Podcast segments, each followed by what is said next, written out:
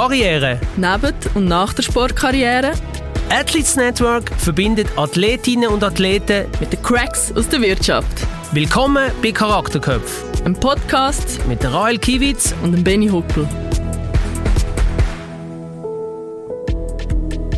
Also Rael, entweder oder. Zeitung auf Papier lesen oder digital? Ui, wenn denn digital. Das heißt, du lesest gar keine Zeitung? Weniger. Sicher? Ja, die Schlagzeilen. Einmal. Ja, und die lese ich auf Papier? Nein, nein, für das lese ich eben zu wenig gern, dass ich würde das Papier organisieren Du bist ja so jung, gell? du hast keine abonnierte Zeitung. Mhm. Ja, aber das ist unglaublich. Ich alter Sack habe natürlich noch grausam viel Zeitung, aber ich muss jetzt langsam um, umstellen. Ähm, Fischer, aber ja? eigentlich bin ich schon mehr Papier. Schon Team Zeitung war jetzt ein blödes Beispiel. Gewesen. Wieso? Aber wenn du jetzt Buch nimmst, ich, der so viele Bücher liest, wenn dann wirklich muss ich es physisch in der Hand haben. Nicht so auf dem iPad oder auf so eine, wie heißen die Dinger? Tolino, Molino, ja. nein Tolino. Nicht, das ist nein, nicht die Ding. das macht mich nicht an. Wieso nicht? Eben, weil es nicht wirklich ein Buch ist. Aber es geht doch um den Inhalt, es geht doch nicht um die Verpackung. Ja, schon, schon auch. Bei mir geht es auch nicht nur um den Inhalt. Dir auch nicht. Nein, da, gut, da könnte man jetzt einen ganzen Podcast drüber machen. Ja. Mit unserem nächsten Gast. Ja, das vertagen wir das Thema. gut, wir freuen uns aber trotzdem auf unseren nächsten Gast. Unser heutiger Gast betreibt eine typisch schweizerische Sportart. Und es ist nicht Schwingen, nein, es ist Biathlon. Herzlich willkommen, Amy Baserka. Ja, freut mich, zum da sein. Danke vielmals. Danke vielmals, bist du Wir freuen uns auch, wie so typische Sportart, das ist gestohlen von Michael Hartweg, weil er das mal gesagt hat. Gerade wollte sagen, ja. ich komme bekannt vor, das ist nicht von dir. Nein, ist nicht von mir. Habe ich gehört, aber macht absolut Sinn. Es gibt überall die, die Schießclub und Schützenvereine. Ja. Und Wintersport ist auch sehr verbreitet, also die Kombination macht eigentlich Sinn. Aber die Schweiz hat nicht so eine große Biathlon-Vergangenheit. Wie nimmst du das wahr? Ja, ich glaube, es ist jetzt sicher nicht die typische Sportart, wo man gerade anfängt. Ich denke, da ist Skifahren oder ja, ich sage jetzt Schwingen fast einfacher wie jetzt Biathlon. Aber ja, ich glaube, ähm, ja, wir vertreten das langsam immer besser. Ja, erzähl darum gerade mal, wie bist denn du dazu gekommen? Ja, eben wie gesagt, ich glaube, äh, Biathlon ist jetzt nicht gerade ein Sport, wo man einfach so anfängt. Ähm, ja, meine Familie war schon immer sehr sportbegeistert. Gewesen. Ich habe zuerst Langlauf gemacht, ähm, was in Einzelnen natürlich auch ja, sehr einfach ist zu machen. Wir sind gerade äh, ja, ein paar hundert Meter wohnen wir weg von der Langlaufloipe. Ähm, ja, und äh, bin ich natürlich... Skispringen hätte ich nicht gereizt? Ja, habe ich auch ausprobiert, aber eben... Wirklich? Ja. also, dass du richtig geflogen bist? Nein, ja, geflogen. Ich glaube, was bin ich da gewesen? Vielleicht 10 oder so, ein bisschen älter, 12. Mhm. Also fliegen kann man das nicht nennen, aber ja, ich glaube, ich habe eben, wie gesagt, vieles ausprobiert, aber ich habe dann gemerkt, das liegt mir gar nicht. Nach dem ersten Sturz habe ich gemerkt, mh, hm, doch nicht so cool. Und hast du denn, hast denn das schon als Kind, also mit dem Langlauf direkt angefangen oder hast du auch andere Sportarten ausprobiert? Ja, eben wie gesagt, ich bin ein, ein Kind, das glaub, ja, den Sport ein bisschen angezogen hat. Ich habe Bewegung gebraucht. Ähm, ich konnte wirklich fast nie ruhig sitzen, darum ähm, ja, viel Biken, Skifahren, Langlauf. Haben die, die Eltern rausgestellt, sozusagen? dass du dich bewegst? Ja, ich bin glaube automatisch raus, weil dort konnte ich todlos werden. Nein, eben. Ich habe auch Ballett gemacht, aber dann habe ich auch gemerkt, das ist gar nicht für mich. Ah, hast du, hast du Ballett gemacht? Ja, oder einfach tanzen, aber eben. Ich glaube, mehr... Wie lange? Ja, auch nicht so lange. Meine besten Kolleginnen haben es gemacht und dann ist es natürlich immer mega cool, wenn man mit den besten Kolleginnen mitgehen kann, bis ich dann irgendwann gemerkt habe, ich bin komplett fehl am Platz. und dann bin ich eben ja, in andere Richtung, eben Biken. Im Bikeclub bin ich lang und ja, im Langlauf dort ein bisschen mehr Action ist. Hast du auch mal äh, Mannschaftssport gemacht? Äh, ja, eher weniger. Ja, warum? Ich weiß nicht. Also, ich, vielleicht gibt es auch keine Erklärung, aber wenn du eine hast. Nein, gar nicht. Also ja, nein, eigentlich nicht. Ich habe schon mal Fußball ausprobiert, aber ich habe wirklich gar kein Talent mit Ball. Und dann, ja, habe ich mir lieber eins gegen eins. hat mir besser gefallen. Eben, ist es schwierig, wenn man nicht gerne mit Ball umgeht oder macht und tut kann man ja, fast keine Mannschaftssportart ja, vor allem jetzt machen. Kommt eine Mannschaftssportart in Sinn, ohne Ball? Ist okay. Ja, ja, aber ja, ich, mit Schlittschuh ja, habe ich mich auch nicht so verbunden gefühlt, obwohl es eigentlich naheliegend noch könnte sein mit Langlauf. Ja. Aber ja, nein, das irgendwie Einzelsport habe ich wie mit mir selber zu tun gehabt. Mhm. habe ich wenn schon auf mich hässlich sein, weil sonst ja, das äh, ist, ja, äh, so im, im Team, in, ich, ich mache zwar gerne Teamsachen, aber ja, man ist dann gleich zu ehrgeizig, glaube ja. Man kann auch im Mannschaftssport ehrgeizig Ja. sein, wenn ich Ja, bei der AL gesehen habe. Mhm. Nein, schon ein bisschen. Aber ja, im Mannschaftssport ist natürlich bist du angewiesen auf, wenn dann die anderen nicht so ehrgeizig Ja, sind, genau. dann kann dich das recht aufregen. Das habe ich von dir gelernt. Ja, das ist so. ich bin auch kulanter gewesen. Und wie ist es denn, äh, ähm, hast, du, hast du Geschwister, die bist ja mit, mit ihnen unterwegs im Sport? Ja, genau. Ich habe ältere? Brüder, ältere Brüder, drei Jahre älter. Und dann ist äh, ja eben naheliegend, dass ich alles machen will machen, was er macht. Und er hat Langlauf schon gemacht und hat dann angefangen Biathlon machen. Und ich bin dann als Spass eigentlich zuschauen, sein Biathlon-Rennen. Und dann habe ich dann natürlich gesagt, ja nein, ich schaue da nicht zu, ich will mitmachen. Du willst auch dann bin ich aber- haben, wenn Ja. du Langlauf machst. Ja? Ja, dann bin ich aber zu jung gewesen. Und dann ja, bin ich so ehrgeizig, gewesen, dann haben sie mich dann gleich starten lassen. Und habe dann wirklich, glaube ich, im ersten Rennen neun Fehler gehabt von zehn und habe dann zehn Strafrunden gemacht. Also bin da, glaube ich, nicht ganz gut reingestartet. Aber Wie, wie alt bist du denn? Ja, ich glaube auch 10, 9, Ja. ja, ja U10, das ist ja unter 10, ja, ich weiß nicht mehr genau, aber 8, 9. Jetzt- Hast du das erste Mal das Gewehr in der Hand gehabt? Ja, direkt am Wettkampf. Ah, wirklich? Ja, ja. Hast du eigentlich ja, so einen Kaltstart? Ich gehe jetzt einfach mal... Ja, ich habe gesehen, dass es mein Bruder macht und wenn es mein Bruder kann, kann ich es sicher auch. Ja, aber die Brüder haben wahrscheinlich schon mal ein Training gemacht, Ja, bevor, ja. bevor er das erste Mal geschossen hat, Ja. Und du hast dann gerade beim Rennen das erste Mal schießen. Ja, also ich weiß es nicht mehr so genau, aber meine Eltern haben es mir einmal so erzählt. Ja. Okay. Das ist auch gut. Aber jetzt ernsthaft, ist das denn, also macht ja Sinn, ab welchem Alter dürfen wir denn so mit Gewehr hantieren? Ja, es ist ja so, dass im, bis 13 ist ja alles Luftgewehr. Mhm. Und dann ist ähm, bis U13 ist das Gewehr vor Ort. Also das ist eigentlich nichts Gefährliches. Das ist ein Luftgewehr auf 10 Meter und das Gewehr liegt eigentlich an Ort und Stelle und du laufst eigentlich deine Langlaufrunde Aha. und liegst her, schiessest liegend, machst wieder eine Runde, schiessest liegend und dann bist du eigentlich schon... Okay. im- Also, Also du es- schiessest noch gar nicht stehen und hast eigentlich das Gewehr nicht auf dem Rücken, also eigentlich alles recht easy. Und nachher mit über 13 fängst du eigentlich damit an, um dein Luftgewehr selber in einen Rechen reinzustellen und nachher schiessst du und du eigentlich alles selber handhaben, das Magazin rein tun, repetieren, also eigentlich alles selber. Und nachher das Gewehr wieder zurück und das hast du auch noch nicht auf dem Rücken und dann erst ja, ab 14 kommt dann das Kleinkaliber, das ist ja dann auf 50 Meter. Ähm, ist natürlich auch alles ein bisschen gefährlicher, muss man ein bisschen mehr aufpassen und dort hast du dann auch das Gewehr auf dem Rücken. Und eigentlich eben alles vor ist Luftgewehr auf 10 Meter.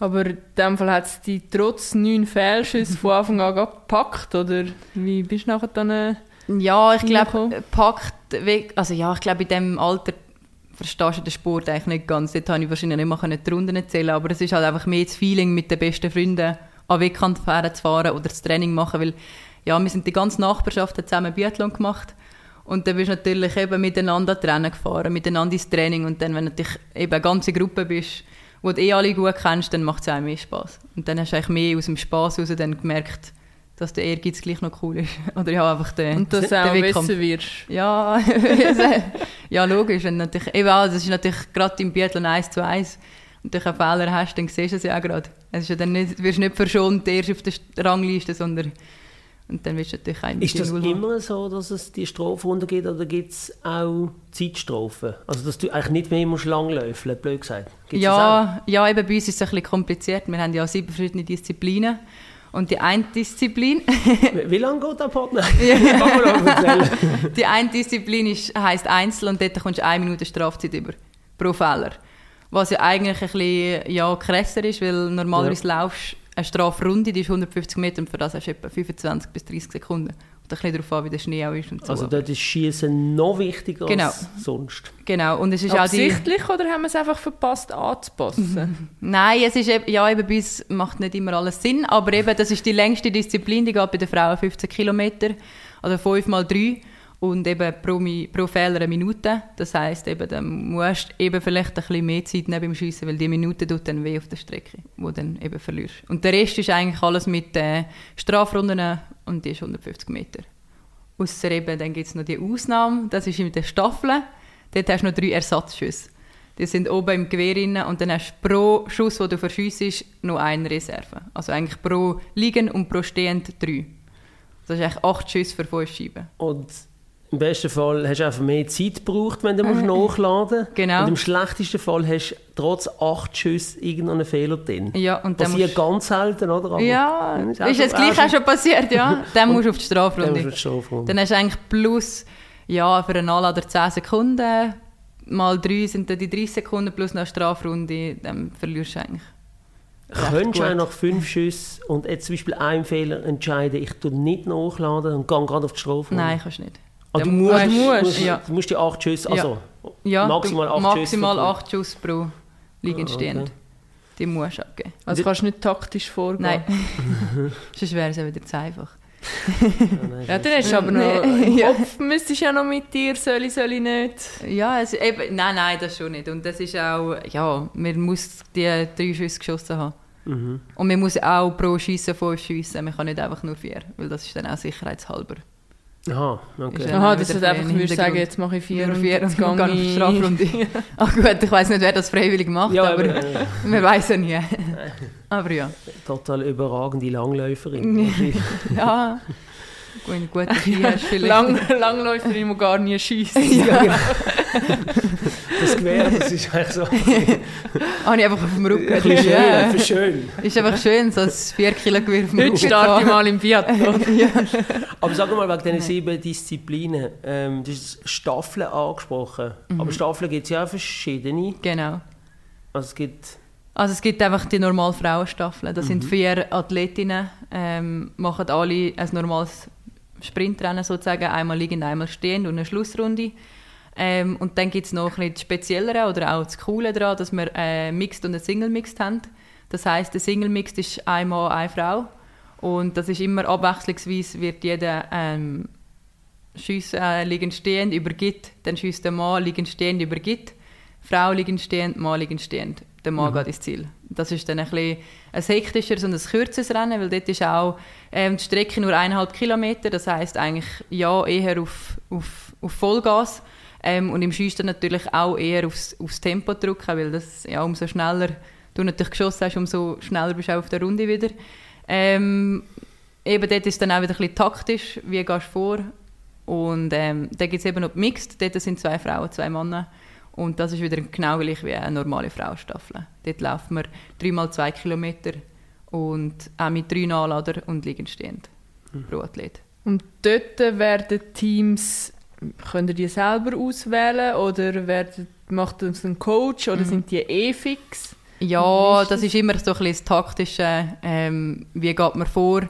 Ich glaube, in der Schweiz macht man es immer ein bisschen so, dass man die Einzelrennen abwartet ähm, und nachher wird Trainer entschieden, ähm, wer wo läuft. Jetzt eben letzte Wochenende ähm, bin ich in der Mixed-Staffel und letztes Jahr hat man vielleicht ein bisschen mitbekommen, bin ich mehr in der Single-Mix mit Niklas.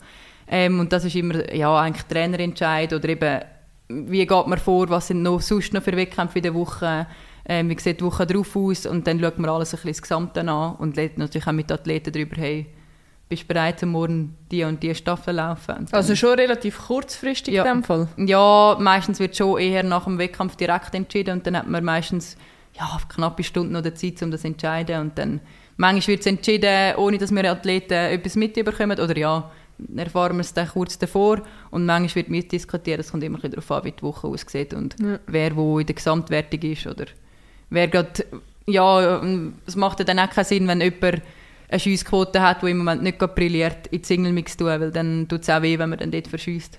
Darum tut man immer alles ein bisschen gesamthaft anschauen. Eben, dann startet ihr eigentlich für die Schweiz dann. Ihr Ja, seid ja. Team Ja. Swiss und nicht, ich habe jetzt meinen festen Partner. Nein, nein, das ist eigentlich schon...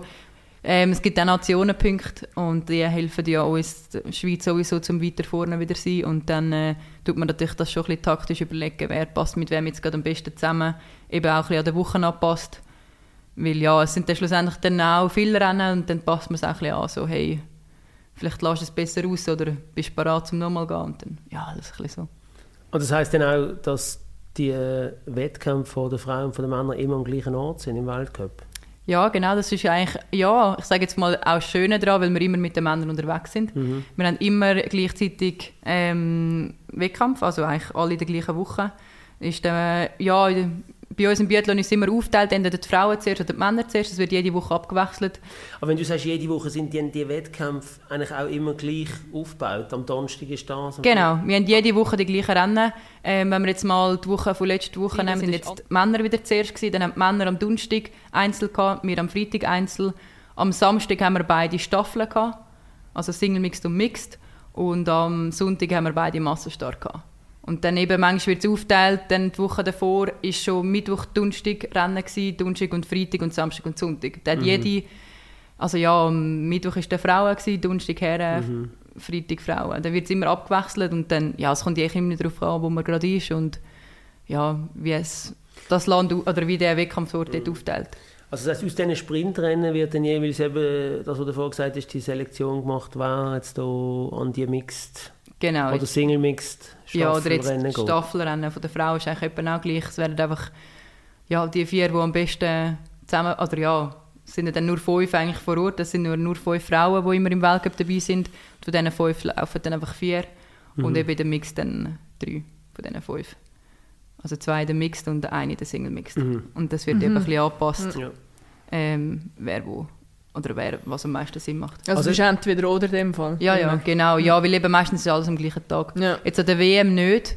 Dort wird alles wieder aufgeteilt sein. Ähm, aber normalerweise ist beides am gleichen Tag. Dann ist jetzt eins Rennen am 12 Uhr und das eine am 3 Und gewichtet man das so ein bisschen unterschiedlich? Also ist jetzt Single Mixed prestigehafter oder wichtiger? Ja, ich sage jetzt mal so, für den Athlet ist es eigentlich eben, ja, es gibt gewisse, die ja, die Single Mix nicht so viel laufen, weil es eben recht kurz ist auch, was eben Vollgas heisst und im Schiessen auch eher ein bisschen zackiger schiessen, da muss man schon parat sein. Aber ähm, es gibt auch 50% der Nationenpunkte, das heisst eher viel. Ja. Ähm, also ich sage jetzt mal, die Single Mix ist vielleicht für das ein bisschen höher, aber schlussendlich, wenn es nicht Sinn macht, um einen Single Mix zu laufen, dann setzt man wieder ein bisschen auf Mixed. Ähm, genau, aber das ist immer ein bisschen, ja, eben ein bisschen, bei uns wo ich sage jetzt nicht gerade 15 gute Athleten haben, wird das immer ein bisschen angepasst. Ich sage jetzt bei den Norwegen, dort hat es natürlich so viele gute, dort ist Single Mix genauso stark wie Mixed. Das ist natürlich ja, in unserem kleinen Land ein bisschen anders. Du hast vorhin gesagt, eben, Mannschaftssport sei nicht so deins. Also ich lege es dir da etwas ins Mund natürlich. Das heisst, du musst ja Staffeln, findest du, Staffeln findest du doof in dem Fall, oder? Das heisst, da brauche ich nicht nur selber auf mich verantworten. Die Frage ist, ob sie es unter Mannschaftssport ja, ja, abhaken oder, oder, oder eben nicht. Ja. ja, eben, ich glaube eben, ich bin schon ein Teamplayer, weil ja, die Staffel ist ja schon etwas Geiles. Man startet extra für die Schweiz, man kann zusammen etwas erreichen. Es ist logisch die eigene Leistung zählt vielleicht nicht so fest, wie wenn du selber startest, mhm. aber in der Staffel ist natürlich das wieder ein ganz anderes Feeling, weil du willst ja eben genau so gut sein, dass die anderen die, die, die Rangierung oder was auch immer können weiternehmen können. Mhm. Meistens bin ich die Startläuferin und dann willst du natürlich nicht im Start das 18. übergeben, sondern willst du natürlich schon unter den besten fünf sein, dass eben die anderen das können weitermachen können. Eine Ausgangslage haben, wo darauf etwas passieren kann. Genau, und nachher ist das ja, ist das, ja, das ist schon ein bisschen Ehrgeiz auch dahinter vom ganzen Team, wenn du ja. hinten dran mitfieberst und zuschaust oder wie auch immer. Ja. Aber eben, wir trainieren ja den ganzen Sommer miteinander. Mhm. Wir sind das ganze Team, das miteinander Trainingslager hat. Also eigentlich schon auch sehr viel Team und nicht Einzelsport. Schlussendlich ist man dann einfach auf dem Wettkampf allein oder am Wettkampf selber, aber ähm, schlussendlich eben, wir haben so viele Trainer und Serviceleute, mhm. die an der Strecke uns zurufen, darum mhm. schlussendlich ist es schon auch mehr Team als Einzelsport. Ich finde es eben immer so lustig, weil ich eben, auch zum Beispiel beim Skifahren oder, oder auch mhm. in eurer Sportart Biathlon, eigentlich fahrt man ja oder kämpft man ja auch gegen die Strecke. Also, soll ich sagen, mhm. oder anders gefragt, wenn jetzt der Konkurrent in unserem eigenen Team gewinnt, magst du ihr mehr gönnen als einer, den du nicht so gut kennst? Ja, ich glaube jetzt eben bei uns im, im Biathlon, wir sind eigentlich eine recht äh, schöne Familie. Also ich glaube, ja, wir verstehen uns ziemlich gut untereinander und ich glaube, ähm, das ist auch das Schöne im Biathlon, dass man es eben kann an anderen gönnen, weil im Biathlon ist so schnell ein Fehler passiert und plötzlich bist du wieder hin und plötzlich bist du wieder vorne und ich glaube, darum sind wir auch so eine grosse Familie mit allen Ländern und allen Athleten, weil eben es kann ja, plötzlich ist das Glück auf deiner Seite und plötzlich stehst du auf dem Podest und am ähm, nächsten Tag ist jemand anders auf dem Podest, obwohl sie vielleicht die beste Ausgangslage gehabt hätte. Aber eben, ein Fehler ist so schnell passiert, das sieht man in einem Massenstart oder eben dort, wo man in der Masse startet, plötzlich schießt man zwei Fehler und dann ist man auf dem Rang 30 statt auf dem Rang 1 und plötzlich ist wieder and jemand anders vor und darum ist es auch für uns ja, eben der, ja, das Schöne daran, dass es nie weiß, wie es im Ziel wird sein. Oder vor dem Wettkampf, ja. Aber es ist, ist nicht jetzt irgendwie, dass du findest, ja, ähm, mhm. jetzt hat die andere gewonnen, ich hätte eigentlich, weil man, man ist ja voll selber verantwortlich für die Leistung. Ja, voll. Oder nimmst, also, ja, eben, weil wenn man, nicht, man sieht es natürlich eben schwarz auf weiß, wenn man einen Fehler liegen lässt, bist du selber die schuld. Eben, das ist nicht irgendwie... Kannst du nicht ja, noch eine Konkurrentin die Schuld Du könntest vielleicht noch einen Wind Schuld geben, dass der, ja. der Wind schön reingeblasen hat oder du falsch Streit hast, aber schlussendlich bist du einfach selber die schuld und dann ja, musst du dich selber mit dir abfinden, wie gehe ich mit dem um oder wie, wie regle ich das mit den Teamkolleginnen oder wie auch immer. Gehst du dich verstecken eine Stunde oder ja. ja streichst es gerade weg, weil eben Biathlon am nächsten Tag du kannst so viele Tränen vergießen den Tag vor und am nächsten Tag bist du wieder vorne dabei und dann denkst du, wow, wieso habe ich jetzt über Biathlon brüllt? es macht manchmal gleich nicht so Sinn. Aber ja. Ja, das ist auch, ich glaube, sonst eine gute Einstellung, wenn man, ja. wenn man nicht so voll schnell abhaken kann, oder? Ja, das stimmt. Ja. Du hast vorhin gesagt, ja, wenn der Wind reinkommt, dann falsch Streit, habe ich gehört. Was bedeutet mhm. das, falsch Streit? Ja, genau. Der, wir schiessen immer vor dem Wettkampf zu Quere schiessen. Das heißt, wir tun es eigentlich am Wind oder am Wetter anpassen. Das heißt, ähm, dass es einfach im Zentrum innen ist. Und nachher im Wettkampf musst du einfach selber wissen, muss ich einen Raster geben. Das heißt, ein Raster sind 3 mm, dass eben wieder der Schuss ins Zielbild findet. Das heißt, wenn der Wind dann von links kommt, musst du dann eben genau reagieren, dass das wieder ins Zentrum. Ja, jetzt wird es technisch, ja, jetzt wird's technisch, das, aber ja. Das ist interessant. ja, Mach eben so eine, so eine ja, wenn natürlich ein Wind von links kommt, dann wird auch der Schuss rechts im Bild sein, weil ja der Wind von links mhm. kommt. Und dass der Schuss noch wieder eine Szene gibt, musst du im Diopter, dort wo wir durchschauen, drehen, dass der Schuss wieder ins Zentrum hineinfindet. Und das kommt immer darauf an, wie stark der Wind ist. Sind dann das drei bei rechts und dann noch hoch oder tief. Mhm. Und dann, äh, gewissen Stadien kommt noch die Sonne dazu. Dann drückt die Sonne eigentlich den Schuss runter oder dann eben wieder rauf, je nachdem, wie stark das die Sonne ist. Und dann muss man bei hoch tief drehen. Oder ähm, ja, eben das Aber wenn du Aus die bist du dann wirklich das erste Mal nach der ersten Runde dann schießt und mhm. schießt, da vergeht eine halbe Stunde, ja, eine Stunde, Stunde, ja. Eine Stunde. Kommt immer voll drauf Da könnte ja der Wind hast. sich ja auch ändern. Genau. Und dann muss man eben können merken, beim Einschiessen, wie ist der Wind war. Oder wie, wie habe ich eingeschossen? Ist es mhm. Nullwind gewesen? Das ist ja immer das Schönste. Absolut. Dann weisst du genau, okay, bei Nullwind ähm, habe ich es Zentrumbild. Mhm. Und wenn natürlich der Wind nach rechts kommt, ist es natürlich einfach. Dann drehst du die drei bei rechts oder zwei bei rechts, je nachdem, wie stark der Wind ist. Und das, und musst, also das fühlst du einfach, das spürst oder ist das irgendwo auch noch angezeigt, wie fest jetzt der Wind bläst? Ja, genau. Also es hat schon Windfahnen. Also die meistens oben dran die Nationenfahnen, die sind ziemlich gross. Die sehen wir natürlich schon von weiter weg. Sind die Nationenfahnen nach links oder nach mhm. rechts. Mhm. Und unten dran sind äh, die kleinen Windfähnchen.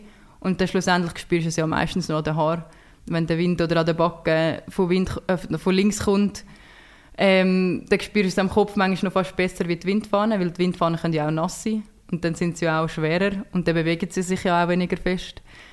Ja, das ist alles ein bisschen... ah, ich sehe es. Ja. Und dann sehe ich aber immer bei diesen Fernsehübertragungen, sehe ich ja Coaches, die durch so ein Teil wie ein Fernrohr, keine Ahnung, ja, das ist genau so, ja. Äh, durchschaut und äh, geben denn die euch noch Anweisungen? Ja, das, Weil die also, schauen ja, wie ihr geschossen habt, Genau, oder? wir sind mit denen am Einschiessen, dass wir eben genau das Zentrumbild haben. Mhm. Ähm, und nachher sind eigentlich immer ein Trainer ist auf der Strecke und ein Trainer ist im Stadion. Also mhm. ja, mehrere Trainer sind auf der Strecke, aber sicher ein Schiesstrainer. Und wenn es jetzt, um, ich sage jetzt ein Einzel wo zweimal musst liegen schiessen, was ja dann eben extrem wichtig ist, dass du wieder das Zentrumbild hast und nicht irgendwie eine Verlagerung hast nach rechts oder nach links, ähm, dann gibt eigentlich der Schiesstrainer schaut zu, wie wir geschossen haben und gibt das Bild, mein Schiessbild eigentlich auf die Strecke durch. Und die an der Strecke können wir nachher genau ähm, sagen, hey, das Bild ist, äh, gibt zwei rechts, wenn der gleiche Wind ist. Oder gibt zwei mhm. bei links, wenn mhm. der gleiche Wind ist. Das mhm. einfach, okay, ja. das dürfen wir schon noch besprechen dann. Genau, also ja, besprechen. Also besprechen, nebst genau, dem, dass alles andere noch mal... Du wirst eigentlich angeschrien. Du hast eigentlich, also sie haben eine Tafel mit fünf Punkten, mit fünf Magnetpunkten und die tun es genau so her, wie ich geschossen habe. Und, dann sehe ich das Bild, genau, so. dann heben sie die Tafel vor mir her, säckeln nachher und sagen, hey, wenn der Wind genau gleich ist, gib drei bei rechts. Mhm. Und dann weisst du eigentlich schon, okay, der Wind ist genau gleich wie vor, dann gebe ich drüber rechts und dann sollte eigentlich das Zentrumbild wieder mhm. sein. Mhm. Und dann eben gibt es halt auch Bühnen und noch ganz viele andere mhm. Sachen. Aber meistens ist immer eben ein Schiesstrainer raus auf der Strecke, der eigentlich das Bild durchgibt. Und wie gut kannst du das einmal aufnehmen, Nebst dem, dass du ja sicher auch am Schnaufen bist. Puls 109, Ja. 95. ja. Und dann noch die ganzen Informationen. ja, genau. Es kommt eben ein alles. bisschen darauf an, es hat ja meistens recht viele Leute an der Strecke. Dann die Trainer, die eben die wichtigen Infos durchgeben, stehen meistens schon an einem Ort, wo es nicht extrem viele Leute hat, dass wir es eben genau verstehen. Aber wo du auch nicht mega am Pumpen bist. Wahrscheinlich, Ja, also oder? meistens schon im Aufstieg, weil da hast du auch nicht so viel Speed. Dann bist du Ja, nicht mega schnell, dann kannst du eigentlich das Bild länger anschauen. Genau, äh, Ähm, und eben, wie gesagt, sie haben jetzt das Bild her, dann kannst du eigentlich selber einschätzen, oh, ist jetzt recht knapp gewesen. Ähm, und dann äh, kannst du eben, entweder hörst du es oder verpasst es und dann, ja. Also dann ist eigentlich die, die visuelle Informationsaufnahme fast wichtiger als die, äh, wie heißt es anders, Ja, Audio. Ja, ja, es, also ja, es ist natürlich beid, es ist ja das Schönste, wenn du beides gerade hörst, aber Ja. wenn du sicher das Bild gerade siehst vor dir, dann siehst auch gerade, wie du geschossen hast. Mhm. Dann weißt du ja genau, meistens spürst du ja sogar, welcher das welcher war. Jetzt der, eine, der vierte Schuss recht hoch war, das spüren wir Athleten ja schon selber. Wie spürst du das? Ja, ganz viel Training. Aha. Also ja, schon. Also wir spüren Aber du eigentlich schon... siehst nicht, Nein, du du siehst, siehst nicht, wo... wo Nein, Ah, also außer im Stehend, außer wenn du im Stehend ins Weisse schiessest, dann siehst du einen schwarzen Fleck. Aber sonst Dann hast du nicht getroffen. Ja, dann hast du nicht Äh, getroffen. gut, ja. Also einen schwarzen, ja, so einen Plätzger ab. Ja, genau. aber Ja, so- das haben, wir ja, das haben wir ja gelernt, dass das nicht gleich groß ist, das Ziel. Genau. Wieso ist das Ziel nicht gleich groß im Liegen und im Stehen? Ja, sonst wäre es wieder zu einfach. Wir machen uns alles schwer. Nein. Ja, eben, das Liegend ist 4,5. Das ist eigentlich so ein kleiner 5 Lieber. Mhm. Und stehend ist 11 cm. Und äh, ja, wenn man das auf 50 Meter ausrechnet, ist dann wirklich eigentlich noch ganz, ganz, ganz wenig. Und äh, ja, dann zielst du eigentlich Kreis auf Kreis. Und, aber ja, einfach normal, von, wir haben jetzt Gewehr und wir haben das Ringkorn vorne dran. Und das ist eigentlich meistens rund. Und dann zielst du eigentlich auch vorne auf, die, also ja, auf einen Punkt. Und das sind Mhm. immer fünf. Und, äh, aber für uns sieht die Scheibe immer gleich aus. Es ist nicht ähm, klein, also man muss sich auch vorstellen, es ist eine weiße Scheibe mit fünf schwarzen Punkten und der Punkt wird immer gleich groß. Also ob jetzt stehend oder liegend. Mhm. Es fällt dann halt einfach nur die mittler, sag jetzt mal, es hat so einen kleinen Sensor in der Mitte Mhm. und wenn du den mittleren Sensor triffst, dann die Scheibe. Mhm. Und im Stehen kannst du eigentlich das Ganze brauchen, das ganze Schwarze. Mhm. Und im Liegen ist dann einfach nur der innere Kreis. Aber ähm, ja. Vielleicht- Also Champions League ist, wenn du im Stehend schießen auch den inneren Kreis Ja, triffst. das hat eben letztes Wochenende hat das der Johannes Dinges Bö gemacht in der Staffel. Ähm, das ist ganz crazy gewesen. Der hat, ähm, das sieht man dann schon auf der Scheibe, sieht man den inneren Kreis, wenn man, wenn es Mhm. angezoomt wird von der Kamera. Ja. Und dann hat er ja, äh, keine Ahnung, bei 18 Sekunden die fünf Schüsse abgepatzt. Und man hat dann gesehen, dass er wirklich alle fünf im Liegen hat. Und das ist wirklich eine grosse Klasse. Ja. Vor allem in eben 18 Sekunden normalerweise. Durchschnitt hat 23 bis 25. Und er ist ein Athlet, der extrem lang braucht zum Einrichten, bis er zum ersten Schuss kommt. Und nachher schießt er einfach alle. Ja, wirklich. Also es ist wirklich ein Phänomen. Wir sind an der Strecke gestanden und haben ja, zweimal müssen hinschauen, was der wieder gemacht hat. Eben, und ich meine, wie soll ich sagen, das Faszinierendste für, für Laien an diesem Sport ist ja, dass zwei Sachen zusammengehören, wo eigentlich man denkt, die passen nicht zusammen. Weil sonst schießen, oder? Möglichst ruhig, möglichst wenig schnaufen und so Ja. präzise, oder? Und du kommst Langzielen. dann an- Genau, Langzielen. Du kommst dann an mit einem extrem hohen Puls. Ja. Was hast du für einen Puls, wenn du da kommst? Ja, es ist ein bisschen unterschiedlich. Ich schaue es eigentlich nicht immer nach. Aber ja, schon. Du kommst schon mit 180 rein, nachher geht er auf 160 vielleicht. Ja. Je nachdem im Liegend. Im Stehend bleibt er dann schon vielleicht schon auf 170. Aber wäre es deutlich einfacher mit tiefem Puls? Ja, ja. Also wir können also es ist für uns natürlich schon viel einfacher mit tiefem Puls. Weil eben wir trainieren ja eigentlich schon darauf her, dass wir auch mit höherem Puls da können schiessen Aber es ist, ja, man kann sich das schon so vorstellen, mit tiefem Puls hast du auch viel die ruhige Hand. Ja, und äh, hast äh, halt ja, viel ja, ja. weniger Bewegung und mit höherem Puls hast du dann eben die Bewegung. Aber das ist ja eben, das ist, äh, für das trainieren wir den ganzen Sommer, dass das eben im Winter dann so Also du schnell, jedes schnell Mal, wenn klappt. Du, jedes Mal, wenn du gehst, schießen trainieren musst du zu- zuerst den Puls aufjagen, weil sonst ist es eigentlich Zuerst der Hunger ja, ja, nein. Es ist schon, schon ein bisschen so, dass wir, ähm, wir, unsere Saison geht ja immer von November bis April. Und Im April haben wir immer Ferien, ähm, die drei Wochen. Und dann im Mai fangen wir eigentlich ganz easy an im Schiessen. Das heisst eigentlich nur auf Karton, ähm, dass wir genau die Schussbilder kontrollieren können, dass wir herausfinden, ähm, wie es Verhalten ist von den Waffen, wie, wie wir uns von Schuss zu Schuss bewegen, Ähm, da kann man sich halt viel besser kontrollieren, weil dann siehst du auch schwarz auf weiß auf dem Karton, wo die Schüsse sind. Auf der Metallscheibe wird es dann irgendwie schwierig. Ja. Ähm, und dann baust du es eigentlich so ein bisschen auf. Am Anfang ein bisschen mit Joggen dazu, vielleicht mit einem Spiel vorher oder Koordinationsleitern, dass du eben ein bisschen abgelenkt bist und dann auf die Mat Matte herliest und merkst, oh, jetzt muss ich mich eben wieder konzentrieren. Dass du eigentlich wieder vorher eine grosse Ablenkung hast und dann ja, von Mitte Juni fängt dann das Rollski-Training an mit Schiessen. Dann hast du wieder das Gewehr auf dem Rücken oder im Rechen und du Rollschindeln mit Schiessen. Und nachher, ja, gegen Winter zu wird natürlich immer die größere Intensität. Also dann für Wiener ist eigentlich das natürlich mit einer hohen Intensität beim Schiessen, dass eigentlich alles eben einfacher geht. Aber es ist natürlich ein eben ganzer Sommeraufbau. Und wie schnell verlernst du das in Anführungszeichen, einmal, wenn die eben die drei Wochen Ferien hast, musst nachher, wo musst du wieder anfangen? Merkst du, dass du richtig wieder rein musst zuerst? Ja, also es ist schon, nach drei Wochen hat man schon das Gefühl, wie habe ich das im Winter jemals geschafft. Also im Frühling kommst du wirklich her und man, es fühlt sich so an, als würdest du mit Atem oder mit einem höheren Puls nie treffen. Also es fühlt sich jeder Frühling eigentlich scheiße ja, weil du denkst wirklich so, wow, super, jetzt bin ich wieder bei Null. Das sind wie die ersten Tage in der Vorbereitung, wo du das Gefühl hast, hast du noch nie Sport gemacht. Ja, ja, ja. Eben nachher ist aber schon immer ein bisschen die Frage, wie sehr du ich runterfahren Ja, in der ja. Pause. Also, Ja, es ist halt extrem wichtig, weil eben, es ist ja auch mal schön ohne Sport. Äh, Ich glaube, ich genieße die Zeit extrem, um eben mal nicht an das Gewehr denken und an die Schiessen, sondern einfach mal etwas anderes machen. Weil es, eben, es geht ja den ganzen Sommer weiter, weiter und den ganzen Winter. Und ähm, es ist ja auch schön, wenn man wieder ein bisschen bei Null anfangen kann. Also ja, bei Null ist jetzt blöd gesagt. Es, ist, es kommt dann schnell wieder. Aber so die ersten paar Tage, wo du musst wieder mal schiessen dann fühlt sich wirklich alles gewackelig an. Und dann tut man eben vielleicht sogar die Stellung anpassen. Es ist ja, man kann ja alles am Gewehr anpassen. Vielleicht verstellt man etwas, weil man gemerkt oh, es passt doch nicht mehr so wie im Winter. Ähm, aber es ist ja, eben, man hat im Ende Mai ist schon wieder alles normal. Aber und wenn du jetzt von Wettkampf zu Wettkampf vielleicht mal ein Wöchchen Pause machst, brauchst du auch zuerst wieder Zeit, um reinzukommen? Ja, nein, dann geht es schon schneller. Also eben, ich bin auch noch krank gewesen, das geht dann eigentlich eher zackig beim Schiessen. Man merkt es eher bei der, auf der Lunge. Aber ähm, nein, es tut ja auch gut. Eben, wir haben meistens am Montag Reisetag und am Dienstag ein lockeres Training.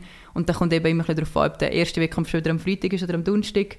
Ähm, letzte Woche war es so, gewesen, dass wir am Dienstag und am Montag das Gewehr weggelegt haben und am Dienstag ein normales Training gemacht haben, ohne Schiessen, dass du eben dann am Mittwoch wieder parat bist, weil ja, irgendwann ist es auch sehr streng im Kopf, weil du dann eben müde wirst und nach drei Wochen Saison oder drei Wochen Wettkampf, dann am Schluss macht dann der Kopf gleich nicht mehr so fest wie am Anfang. Ja.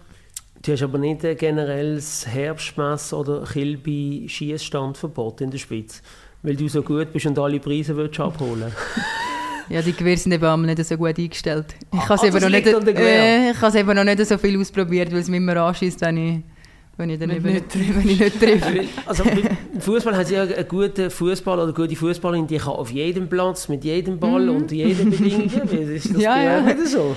Ja, eben. Wahrscheinlich machen es die an der Kilbe vielleicht extra so, dass man eben die Bärli und so vielleicht nicht gewinnt, weil es natürlich, oder?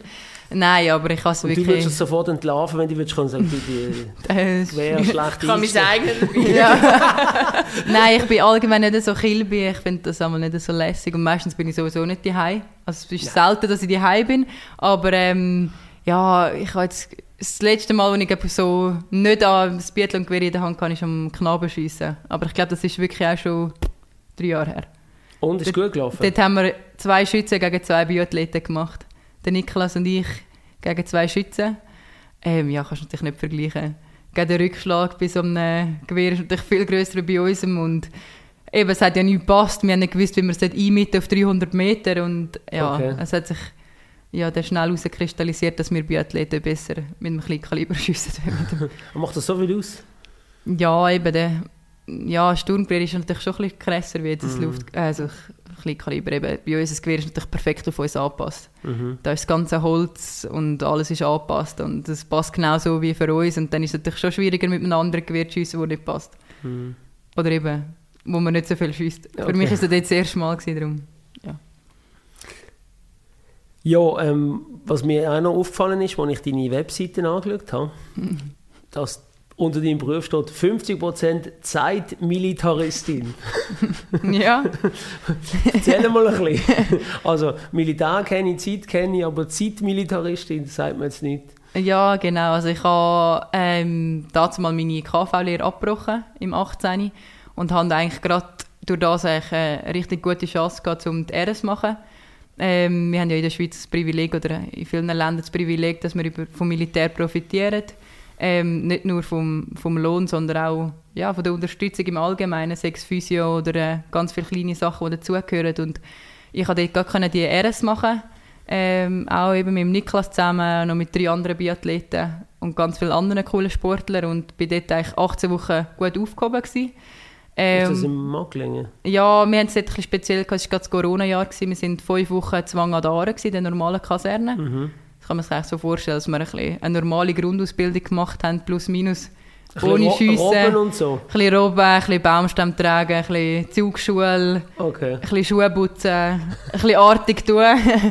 früh am Morgen aufstehen. Früher haben gesagt, es tut jedem gut, mal ins Militär gehen, willst du das unterschreiben? Ja, ich finde schon. Also keine Ahnung, es ist vielleicht schon nicht für jeden ähm, das mhm. Beste, mhm. aber ich finde, es ist eine gute Sache. So lernst du eben vielleicht dich selber mal ein bisschen neu zu kennenlernen, eben artig tun und halt einfach eben mal ja, ein bisschen Disziplin. Mhm. Ähm, es schadet, glaube ich, niemandem. eben mal am Abend Schuhe putzen, obwohl sie sauber sind. Aber das, ist, das gehört halt dazu. Man mhm. muss nicht hinterfragen, ob es jetzt schlau ist oder nicht, sondern man macht es einfach. Und eben in diesen fünf Wochen bist du halt so auf das fokussiert, dass du eigentlich manchmal auch das links und rechts ein bisschen vergessen hast. Mhm. Und dann, ja, logisch freut man sich am Wochenende, um wieder heimzugehen, zum normal schlafen, weil viel Schlafen steht garantiert nicht Und ja, nachher ähm, ja, geht es ein bisschen so weiter, dass ja, mit den WK-Tagen profitieren wir natürlich enorm. Ähm, wir haben 130 Tage im Jahr, wo wir profitieren. Ähm, das kannst du natürlich so abarbeiten mit Trainingslager. Mhm. Also es ist nicht ein normaler WK-Tag. Und du kriegst Sold an den Tagen? Genau, und nachher kommst du Sold über und ähm, das tust du eben eigentlich über die Wettkämpfe oder Trainingslager abrechnen, mhm. Profitierst über das, ähm, je nachdem werden dir ja noch die Übernachtungen gezahlt und ähm, Versicherung natürlich. Und dann ist natürlich nochmal das größere Privileg in der Schweiz, dass wir neun Wintersportler und neun Sommersportler haben. Mhm. Und ähm, ja, das sind, was eigentlich nicht mega viel ist. Ähm, aber ähm, eben darum ist es ein riesen Privileg, dass man zu diesen neun gehört. Und dann ist man eigentlich 50% im Militär angestellt. Mhm. Was ja auch eben äh, schön ist, weil dann bist du eben versichert. Erstens mhm. wegen dem und zweitens hast du eben recht viel, wo du mit anderen Sachen profitierst. Das Mackling oben oder ähm, mhm. ja, bei uns jetzt Zandermatt, weil wir mhm. eben das Mackling ja keinen Skistand haben. Ähm, ja, und jetzt genau bist du eigentlich vier Jahre angestellt ähm, bis eigentlich Olympiazyklus und dann wird das eigentlich wieder austauscht oder ähm, gleichbleibend. Das ist dann immer ein bisschen mhm. Und abhängig. KV hast du abgebrochen, weil der Sport so intensiv geworden ist?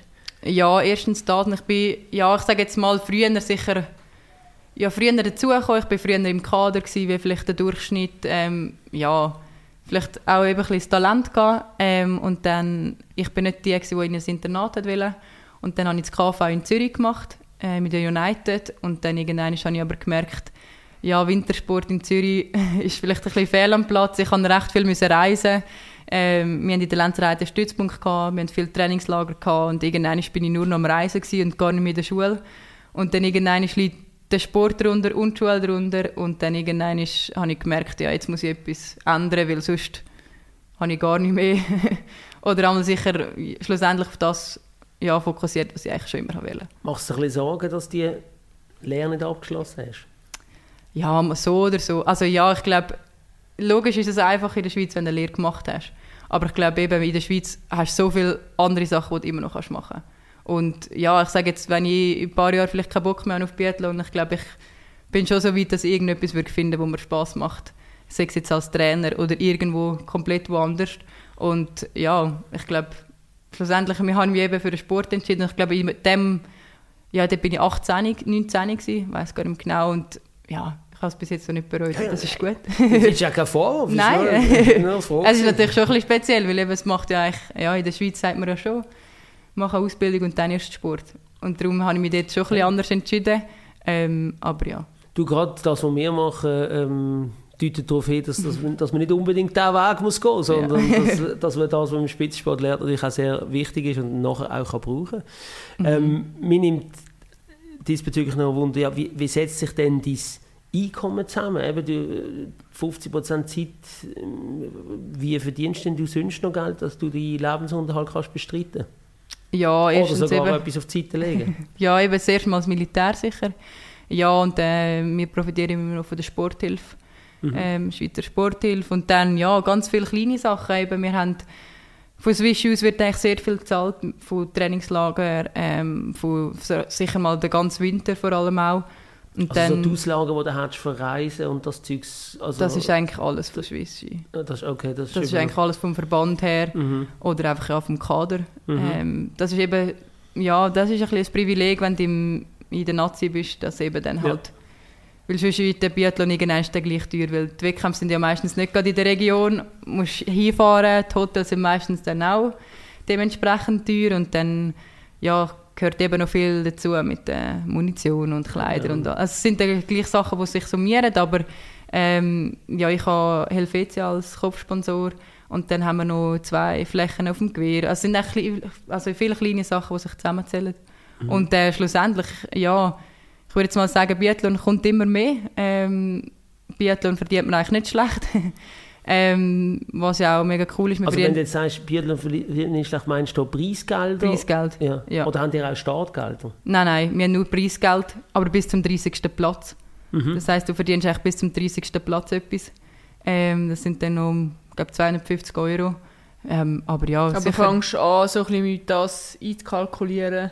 ja, also ich glaube, eben in den letzten paar Jahren hast, also verdient man nicht schlecht im Weltcup. Ähm, die IBU macht da einen richtig guten Job. Mhm. Ich glaube, es ist eine, ein richtig guter Verband. Ähm, eben die IBU, wir sind erstens halt alleine. Alles Sponsorengeld, das wir halt reinholen, bleibt im Biathlon. Das Ja, ist schnell sicher ein Vorteil. Hörer- Also IBU ist der internationale Biathlonverband, Genau, der nicht zu der FIS oder zu etwas zu anderem der Ski, gehört. zu der, genau, zum großen Skiverband Genau, und normalerweise ist ja fast jeder Wintersport eigentlich bei der FIS. genau. Also Skisport einmal ja, sicher. alle Skisport, ja. Ähm, und wir Biathleten haben eigentlich einen eigenen Verband. Ähm, und dadurch haben wir jetzt eben ja, das eigene Preisgeld, das auch bei uns bleibt.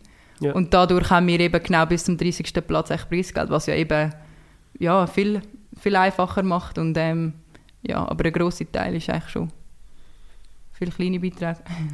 aber, eben, aber in der Schweiz sind unter Swiss Ski, Mhm. aber international ist es ein eigener Verband.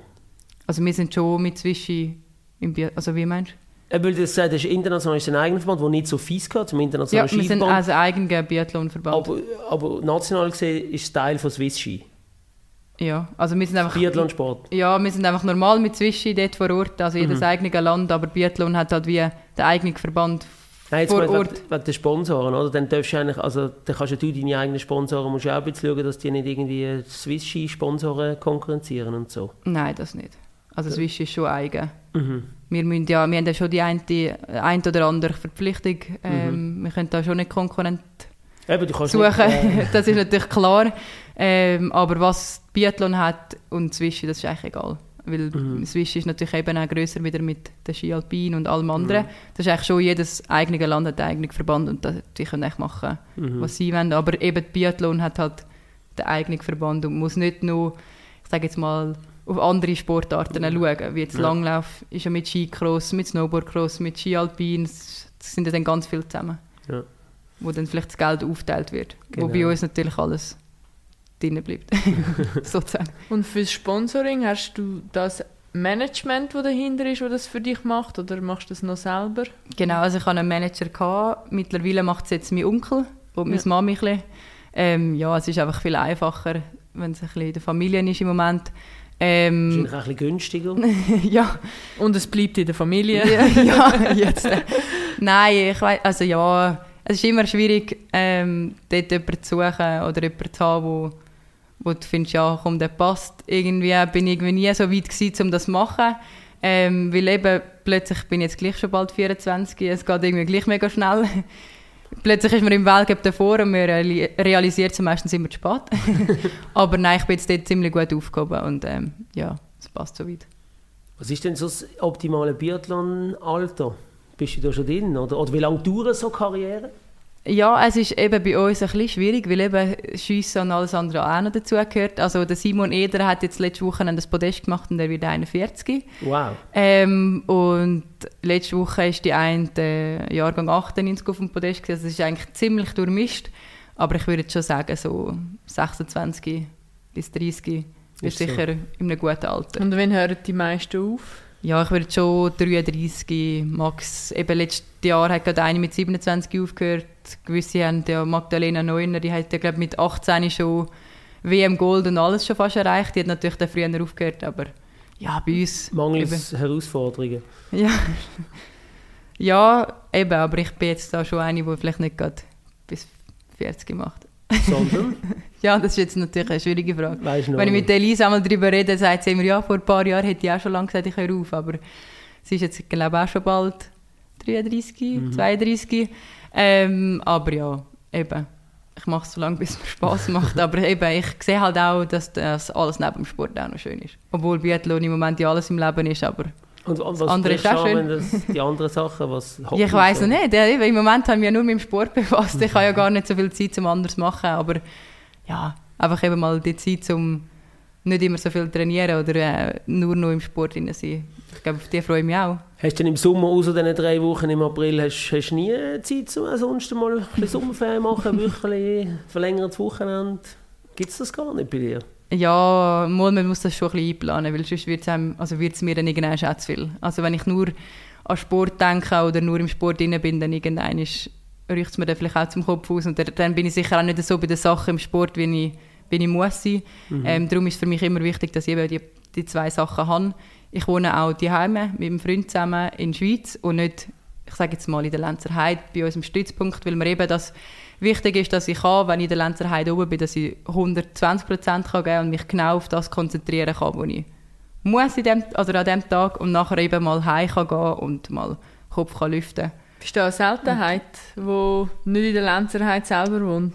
Ja, wir sind da, also im Moment, ja, mittlerweile sind halt alle in der Lenzerheide, was auch extrem einfach ist. Gell? Man kann ein paar hundert Meter in die Arena rauffahren, ein perfektes Training machen. Dort oben haben wir eine perfekte Infrastruktur, ähm, die ich jetzt die Heim sicher nicht habe. Aber ähm, da wir sehr viel unterwegs sind im Trainingslager, dem Team, ähm, viel in der Lenzerheide, tut mir das eben auch gut, um mal vielleicht einmal nur eine Seerunde machen und nicht auf der Biathlon ein paar Runden abdrehen tun. Aber ähm, ja, eben so kann ich mich, mir tut es gut, um daheim zu sein oder mal mit dem Hund spazieren, um mal wegkommen von allem. von lauter Stress und Schiessen und Konzentration, dass du einfach eben mal kannst, etwas anderes denken Die Frage überfordert dich vielleicht, ich weiß nicht, aber was hast du denn für Ziel, wenn du nach deiner Zeit nach dem Sport denkst? We weißt, hast du schon eine Ahnung, was du beruflich willst machen oder vielleicht auch sonst im Leben willst sehen? Ja, eben, ich bin eine Person, die ich ja, vieles cool finde. Ich glaube, eben im Sport bleiben ist sicher etwas Schönes. Ich glaube, ich würde sicher, ich kann mir vorstellen, dass ich mit Kindern etwas machen könnte. Weil eben die Leidenschaft denen weiterzugeben, ist sicher etwas mega Schönes. Ich könnte mir aber auch vorstellen, dass ich komplett weg vom Sport komme. Dass ich sicher Sport wird machen, das ist klar. Aber ich könnte mir jetzt auch vorstellen, dass ich einen Kaffee führe. Oder irgend Okay. halt komplett etwas anderes. aber ja. Und ist die Verwurzelung mit der Innerschweiz so groß, dass du das Gefühl hast, wirst du auch nach deiner Karriere äh, dort leben oder zieht es dich in eine Stadt? Ja, gut. Ich bin ja jetzt vorher gerade von Essen, ich bin jetzt gerade bei den Eltern daheim gewesen, zu Einsiedeln. Bin da gefahren in die Stadt und hatte irgendwie 32 Minuten. Gehabt.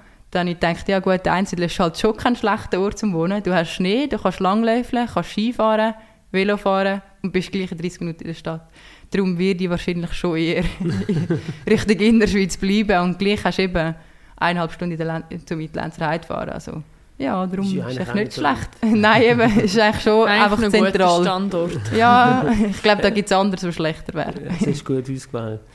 Eben aber beruflich oder, oder so, weißt du, weißt, außerhalb von, wenn wir hören das oft, von zum Beispiel auch Fußball, ich will etwas im Sport, ich will meine Erfahrungen weitergeben. Ähm, ja, hast du das Gefühl, jemand möchte deine Erfahrungen? ja, gell. Wer will jetzt da noch im Biathlon bleiben? ich meine, also- Mit dem Wintersport wird es ja jedes Jahr immer Oder- kritischer. ja, das ist noch ein anderes Thema. Ähm, Gibt es denn auch gibt's denn, gibt's denn viele Jobs für, für ehemalige Biathletinnen im Sport? Ja, im Sport innen, selber eben Biathlon wird schon immer grösser. Ich glaube, Mhm. irgendetwas würde ich sicher finden, ähm, wenn ich im Sport will bleiben oder sogar bei Swishy.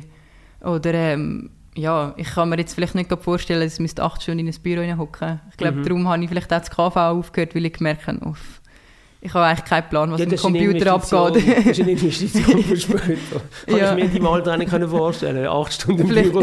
vielleicht später, Ja. nee, vielleicht magst du dann eben nicht mehr. Weißt du, wenn, die Knochen mal ein bisschen Ja. wehtun, Dann bist du froh, dass du sitzen Dann kannst du, kannst. du nicht schon wieder musst aus den so Regen wenig wie gehen. möglich bewegen. Man kann sich in deinem Alter einfach nicht vorstellen, aber glaub mir, es kommt Irgendwann irgendwann. ist merkt, ja, eben, das ist, Ja, ich glaube, vielleicht würde es mir nicht dann gleich gefallen, zum mal drinnen sein und nicht immer draußen Ja, ja. in der Kälte, im Ja. Wind, nass. ist dann auch nicht mehr das Schönste. Ja, ein paar Ja. Jahre hast du noch. glaube hoffentlich. Aber wir wären, glaube ich, schon am Ende. Ja, wir kommen langsam gegen das Ende. Wir hoffen, wir haben dich nicht zu fest gelöchert und du hast nicht Sachen erzählt, die du schon x-mal erzählt hast. Nein, ich glaube. Scheiße. Ja. Nein, alles Ja, eben, Biathlon, dann kannst du Jetzt kannst du noch mal sagen, was wir du rausnehmen noch, sollten. kannst, glaub, noch zwei Stunden darüber diskutieren. Nein, ich glaube, da also- gibt es so viel, wo eben vielleicht gewisse ja nicht verstehen. Und vielleicht hat sie ein paar ist- Fragen geklärt. Ähm, absolut, ich finde es mega interessant. Aber mich interessieren dann immer die Sachen, oder so, wie man dann wirklich einen Sport halt auch ausführt. Und Details interessieren mich und ich glaube, ähm, das sind wir nicht die Einzigen. Darum herzlichen Dank, dass Ja, du danke. das teilt hast mit uns, dass du hier angekommen bist. Und äh, Ja, ist ja schön, wenn ich Biathlon ein bisschen näher bringen cool. Kommt ja gleich immer ein bisschen mehr. Ja, merci vielmals. Danke, Danke. vielmals, war cool. gewesen. Charakterköpfe Der Podcast mit der Rael Kiewitz. und Benny Huckel.